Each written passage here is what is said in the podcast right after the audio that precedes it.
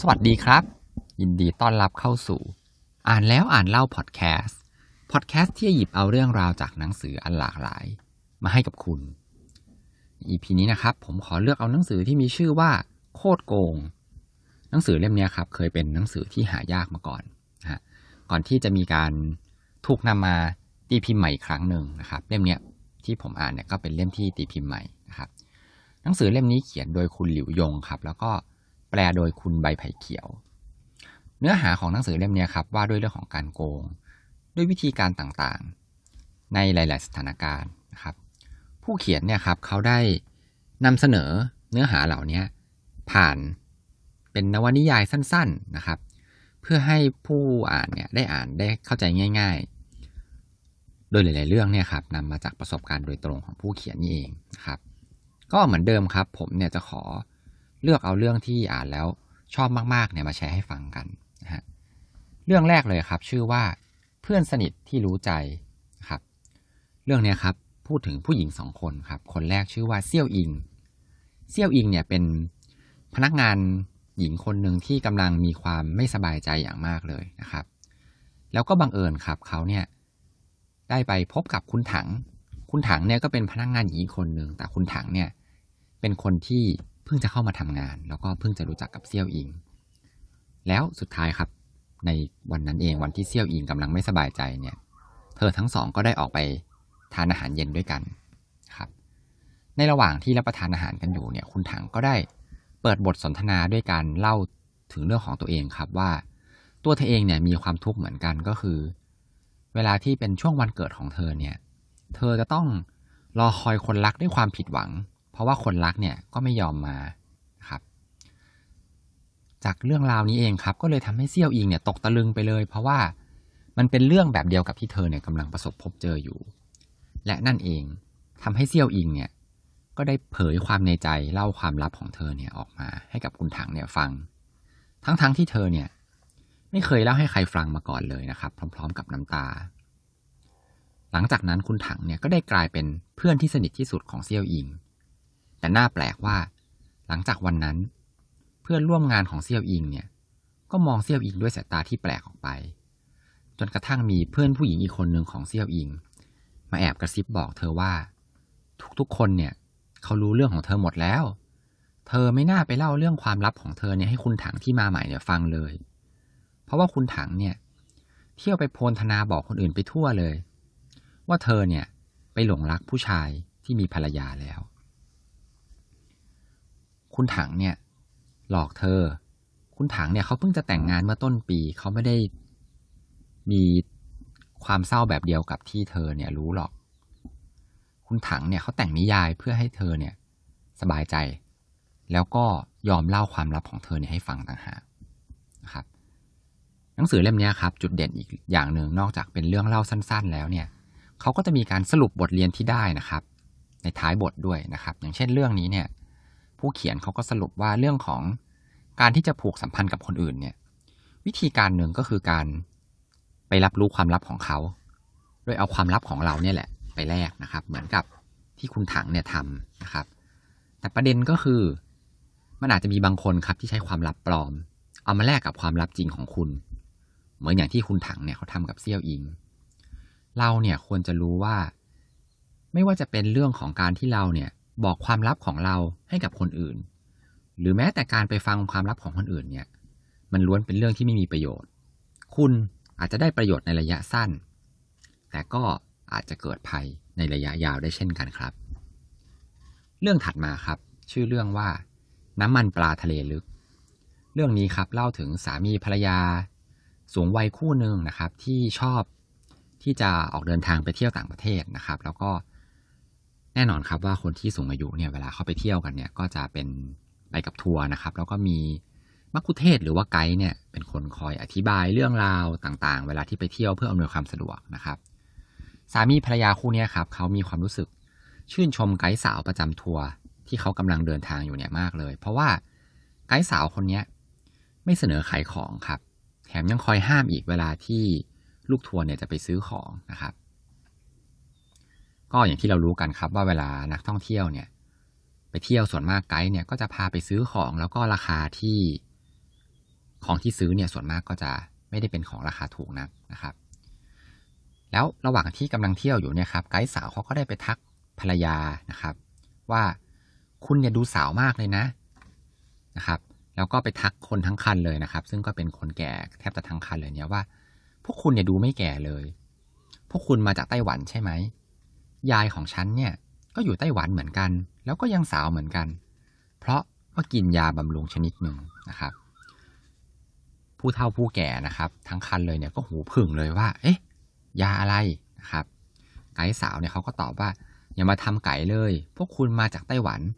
คุณจะไม่รู้จักน้ำมันปลาทะเลลึกได้ยังไงนะครับ คนที่ไปเที่ยวทั้งคันเนี่ยครับเขาก็หันมาพูดกันเองว่าทำไมพวกเราถึงไม่รู้จักล่ะ แล้วเขาก็ถามไกด์สาวว่า หาซื้อได้จากที่ไหนเหรอทำไมพวกฉันไม่เคยรู้เลยนะครับ ไกด์สาวเนี่ยเขาก็บอกว่า หนูก็ไม่รู้เหมือนกัน หนูเนี่ยเคยกิน เพราะว่ามีเพื่อนเนี่ยให้มานะครับ ก็หลังจากวันนั้นเนี่ยครับคณะทัวร์เนี่ยก็คุยกันแต่เรื่องของยาวิเศษนะครับ สุดท้ายนะครับ วันก่อนจะกลับเนี่ยทุกคนก็แฮปปี้พร้อมกับให้ทิปไกด์สาวเพิ่มเพราะว่าเธอเนี่ย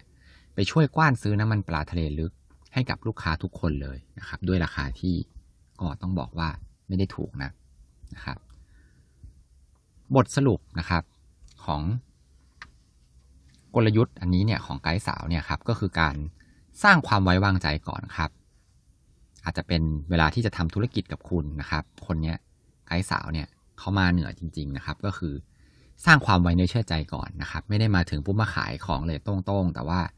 ไปคอยติคอยเตือนก่อนนะครับ แล้วก็ใช้วิธีการว่า เอาของของตัวเองเนี่ยมาขายนะครับ ด้วยราคาที่แพงนะครับ ขายที่เดียวก็ไม่ต้องไปขายหลาย ๆ ที่แล้วนะครับ มาเหนือจริง ๆ นะฮะเรื่องถัดมาครับชื่อว่าให้รายงานสายตรงนะครับ เรื่องนี้เล่าถึงผู้ช่วยหวังนะครับ ผู้ช่วยหวังเนี่ยเป็นผู้ช่วยของผู้จัดการฝ่ายผลิตที่เพิ่งจะลาออกไปนะครับ ทีนี้พอลาออกเนี่ยตำแหน่งก็ว่างลงครับ แต่ว่าผู้ช่วยของผู้จัดการฝ่ายผลิตเนี่ยจริง ๆ แล้วมีสองคนก็คือผู้ช่วยหวัง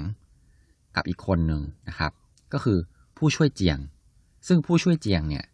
เป็นลูกพี่ลูกน้องกับผู้จัดการใหญ่นะครับ ทีนี้ก็จะต้องมีการแต่งตั้งผู้จัดการฝ่ายผลิตใหม่ใช่ไหมครับ ผู้จัดการใหญ่เนี่ยไม่ได้มีลูกพี่ลูกน้องแค่คนเดียวครับเขายังมีลูกพี่ลูกน้องอีกคนหนึ่งด้วยนะครับ ก็คือจะเป็นผู้จัดการของฝ่ายธุรกิจนะครับ ทีนี้ครับก็เป็นเคสของเรื่องของลูกพี่ลูกน้องใช่ไหมครับ ญาติ พนักงานแทบทุกคนในบริษัทเนี่ยรวมถึงผู้ช่วยหวังเนี่ยเขาก็คิดว่ายังไงยังไง ผู้ช่วยเจียงเนี่ยต้องได้เลื่อนขั้นแน่นอนเลย เพราะว่าเป็นลูกพี่ลูกน้องกับผู้จัดการใหญ่ แต่ผิดคาดครับ เช้าวันถัดมาเนี่ยผู้จัดการใหญ่เนี่ยกลับตั้งผู้ช่วยหวังนะครับ เป็นผู้จัดการฝ่ายผลิตแทนที่ตำแหน่งที่ว่างอยู่นะครับ การเลื่อนตำแหน่งครั้งนี้ครับก็ต้องบอกว่า ผิดความคาดหมายของผู้คนเนี่ยทั้งบริษัทเลยทีเดียวนะครับ แน่นอนครับว่าทีเนี้ย ผู้จัดการฝ่ายธุรกิจเนี่ยก็โกรธจนหน้าเขียวเลยครับ เพราะว่าตอนแรกเนี่ยคิดว่าเป็นลูกพี่ลูกน้องกันแท้ๆเนี่ยก็น่าจะตั้งเครือญาติของตัวเองเนี่ยมาเป็นผู้จัดการนะครับ จะได้เป็นผู้จัดการฝ่ายสองคนนะครับ ส่วนผู้ช่วยเจียงเนี่ย พอได้ข่าวเนี่ยก็อยู่ไม่ไหวแล้วนะครับ เตรียมที่จะหางานใหม่นะฮะในสายตาของพนักงานทั่วไปเนี่ยครับก็ต้องบอกว่าณขณะนั้นเนี่ยผู้จัดการใหญ่เนี่ยกลายเป็นบุคคลที่ดูยิ่งใหญ่มากเลยครับ เพราะว่า เป็นคนที่รู้จักใช้คนนะครับ งานอยู่ส่วนงาน อยู่เหนือความสัมพันธ์ส่วนตัว ทั้งๆทที่เป็นความสัมพันธ์เครือญาติด้วยนะครับ แต่ว่าในฝ่ายธุรกิจนะครับกับฝ่ายผลิตเนี่ยหลังจากที่แต่งตั้งผู้ช่วยเจียงขึ้นเป็นผู้จัดการแล้วเนี่ยก็เกิดความไม่ลงรอยกันอย่างชัดเจนเลยครับ เพราะว่าเมื่อฝ่ายใดฝ่ายหนึ่งทำงานผิดพลาดเนี่ยก็จะโดนเอาไปฟ้องผู้จัดการใหญ่โดยทันทีนะครับ เรื่องราวก็ดูเหมือนจะเป็นความขัดแย้งภายในบริษัทใช่ไหมครับ แต่ว่าน่าแปลกครับ เพราะว่าแม้จะไม่ถูกกันเนี่ยนะครับ แทนที่ผลประกอบการของบริษัทจะตกลง แต่ว่าผลประกอบการเนี่ยกลับเพิ่มขึ้นครับ เรื่องนี้สอนอะไรเรานะครับทำไมกลยุทธ์นี้ของผู้จัดการใหญ่เนี่ยถึงเวิร์กนะครับ ลองนึกดูแบบนี้ครับว่าถ้าเราลองเปลี่ยนจากผู้ช่วยหวังนะครับ เป็นผู้ช่วยเจียงเนี่ยได้เลื่อนขั้นขึ้นเป็นผู้จัดการนะครับ มันจะไม่ดีต่อผู้จัดการใหญ่มากกว่าหรอครับ เพราะว่าเป็นญาติทั้งคู่ถูกไหมครับ ก็คือเหมือนกับทั้งคู่เนี่ยเป็นคนของตัวเองนะครับ แต่นะครับ ความสัมพันธ์ของผู้จัดการสองคนเนี่ยลองนึกดูดีๆนะครับ ว่าถ้าเกิดว่าผู้จัดการทั้งสองคนเนี่ย มีความสัมพันธ์กันแบบดีเกินไปเนี่ย มันอาจจะไม่ดีกับผู้จัดการใหญ่ก็ได้ครับ การที่ผู้จัดการใหญ่ทำแบบเนี้ยมันเป็นการสร้างดุลอำนาจระหว่างลูกน้องนะครับ จะทำให้ตัวผู้จัดการใหญ่เนี่ยไม่ถูกหลอก แล้วก็ลดโอกาสของการที่จะรวมหัวกันทรยศ หรือว่ารวมหัวกันโกงเนี่ยได้นะครับ แถมนอกเหนือจากนั้นครับ ยังทำให้มีภาพลักษณ์ที่ดีในสายตาของพนักงงานทั่วไปอีกด้วยครับ อันนี้ก็เป็นอีกหนึ่งกลยุทธ์ที่น่าสนใจมาก ๆ เลยนะครับ เรื่องสุดท้ายครับชื่อว่า ขิงแก่เผ็ดแน่กว่า เรื่องนี้เล่าถึงส่งน้อยครับส่งน้อยเนี่ยเป็น ชายหนุ่มที่หน้าตาดีนะครับ แล้วก็เป็นนักเรียนนอกครับ ผู้ที่มีความสามารถนะครับ ที่อยู่ๆโชคก็เข้ามาหาเขาครับ เพราะว่าเขาเนี่ย ได้จะได้จัดรายการที่ชื่อว่าเสียงจากหัวใจ ซึ่งเป็นรายการดังทางทีวีเลยนะครับ ซึ่งรายการนี้เป็นรายการของคุณกู่ คุณกู่เนี่ยครับเป็นพิธีกรแล้วก็ปั้นรายการนี้มากว่า 10 ปีแล้วนะครับ ทำให้ชื่อเสียงของคุณกู่เนี่ยมีชื่อเสียงในวงการโทรทัศน์แล้วก็วงการอื่นๆอย่างมากเลยนะครับ เทียบแล้วถ้าเป็นบ้านเราก็น่าจะคล้ายๆกับเป็นรายการที่เป็นแนวสัมภาษณ์คนดังนะครับ เหมือนพวกรายการเจาะใจทวายไลท์โชว์หรือว่าถ้าเป็นสมัยนี้ก็อาจจะเป็นรายการโหนกระแสนะครับ น่าจะประมาณนี้ คุณกู่เนี่ยบอกกับทรงน้อยว่า เนื่องจากว่าผมเนี่ยมีงานรัดตัวเลย ต้องไปธุระทั่วโลกเลยนะครับ แต่ว่าตัวรายการนี้รายการเสียงจากหัวใจของเขาเนี่ย จะต้องจัดทุกสัปดาห์เลยนะครับก็เลยไม่สะดวก ก็เลยอยากให้ส่งน้อยเนี่ยมารับช่วงต่อนะครับส่งน้อยก็ดีใจมากเลยครับ ว่าเป็นแบบโอกาสเรียกได้ว่าเป็นโอกาสแห่งชีวิตเลยทีเดียว แต่ถ้าว่าหลังจากเปลี่ยนพิธีกรไม่นานเนี่ยเรตติ้งของรายการเนี่ยก็ตกลง แล้วก็ตกลงเรื่อยๆนะครับ จนสุดท้ายเนี่ยรายการที่โด่งดังมากว่า 10 ปีเนี่ยก็ต้องตกต่ำนะครับ จนต้องเลิกจัดรายการไปเลยนะฮะหลังจากที่ต้อง เลิกจัดรายการนี้ไปนะครับ คุณกูเนี่ยก็ยังมาให้กำลังใจกับส่องน้อยอีกว่าไม่เป็นไรหรอก ถ้าขนาดแม้คุณคนที่มีความสามารถเนี่ย ขนาดคุณก็คือส่องน้อยเนี่ยยังทำไม่สำเร็จเนี่ย ผมก็ไม่โทษคุณหรอกนะครับ แต่หลังจากนั้นเพียงไม่นานครับ ก็มีข่าวใหญ่เกิดขึ้นในวงการโทรทัศน์ครับ คุณกูเนี่ย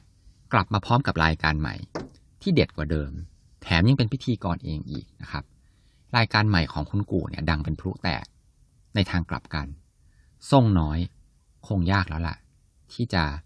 กลับเข้ามาในวงการโทรทัศน์ได้ในเร็วๆนี้นะครับ อันนี้เนี่ยครับ บทเรียนที่ได้ก็คือ ผู้เขียนเขาสรุปไว้ว่าลองนึกดูครับว่า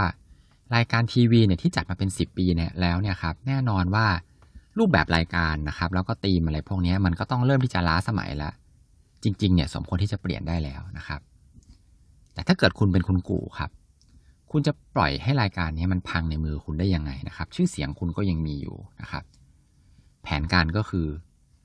ยกรายการนี้ให้กับส่งน้อยครับ หรือให้กับคนหนุ่มที่ดูมีความสามารถ ถ้าเกิดล้มเหลว ก็โทษได้ ว่าเด็กคนนี้ยังมือไม่ถึง แต่ถ้าเกิดรายการนี้ยังประสบความสำเร็จอยู่ต่อนะครับ คุณกู่คือผู้ที่บุกเบิกแล้วก็ปูทางเอาไว้ก่อนนะครับ เรียกได้ว่า วิธีการเนี้ย ได้ทั้งขึ้นทั้งล่องเลย ไม่ว่าจะออกหน้าไหนเนี่ยคุณกูก็มีแต่ได้กับได้นะครับ คนหนุ่มจงระวังเอาไว้ ในโลกเนี้ยไม่มีอาหารมื้อเที่ยงที่ให้กินฟรีๆหรอกนะครับ ก็ขอจบเนื้อหาของเล่มนี้แต่เพียงเท่านี้นะครับ อันนี้เป็นบางส่วนเท่านั้นเองที่ผมเนี่ยเลือกมานะครับ เล่มนี้หลังจากอ่านจบก็ต้องบอกครับว่าดีจริง ๆ เลย สมแล้วล่ะครับที่เป็นหนังสือหายากในระดับตำนานเลยครับ ก่อนที่จะมีการตีพิมพ์ใหม่แล้วก็ราคาเนี่ยก็ ค่อนข้างสูงเลยทีเดียวนะฮะจุดเด่นครับก็คือเป็นเรื่องสั้นๆครับ อ่านได้ง่ายแล้วก็เห็นภาพตามนะครับ แถมอย่างที่บอกครับว่ามีสรุปกลยุทธ์ในตอนจบอีกด้วยนะครับ ในบางบทเนี่ยเขาอาจจะเล่าเป็นอสองเรื่องต่อกันนะครับ แล้วก็สรุปทีเดียวนะครับ ในบางตอนเนี่ยการสรุปของเขาเนี่ยครับเนื้อหายาวกว่าเรื่องที่เล่าอีกครับกลโกงในแต่ละตอนเนี่ยก็มีความเจ๋งนะครับ จนแบบบางทีอ่านดูแล้วก็รู้สึกน่ากลัวเลยทีเดียวนะครับ รู้ไว้ นะครับเราจะได้ไม่ถูกโกงนะครับ สุดท้ายก่อนจะจบขอให้ทุกคนมีความสุขในการอ่านหนังสือที่ชอบครับ แล้วพบกันใหม่ EP หน้า สวัสดีครับ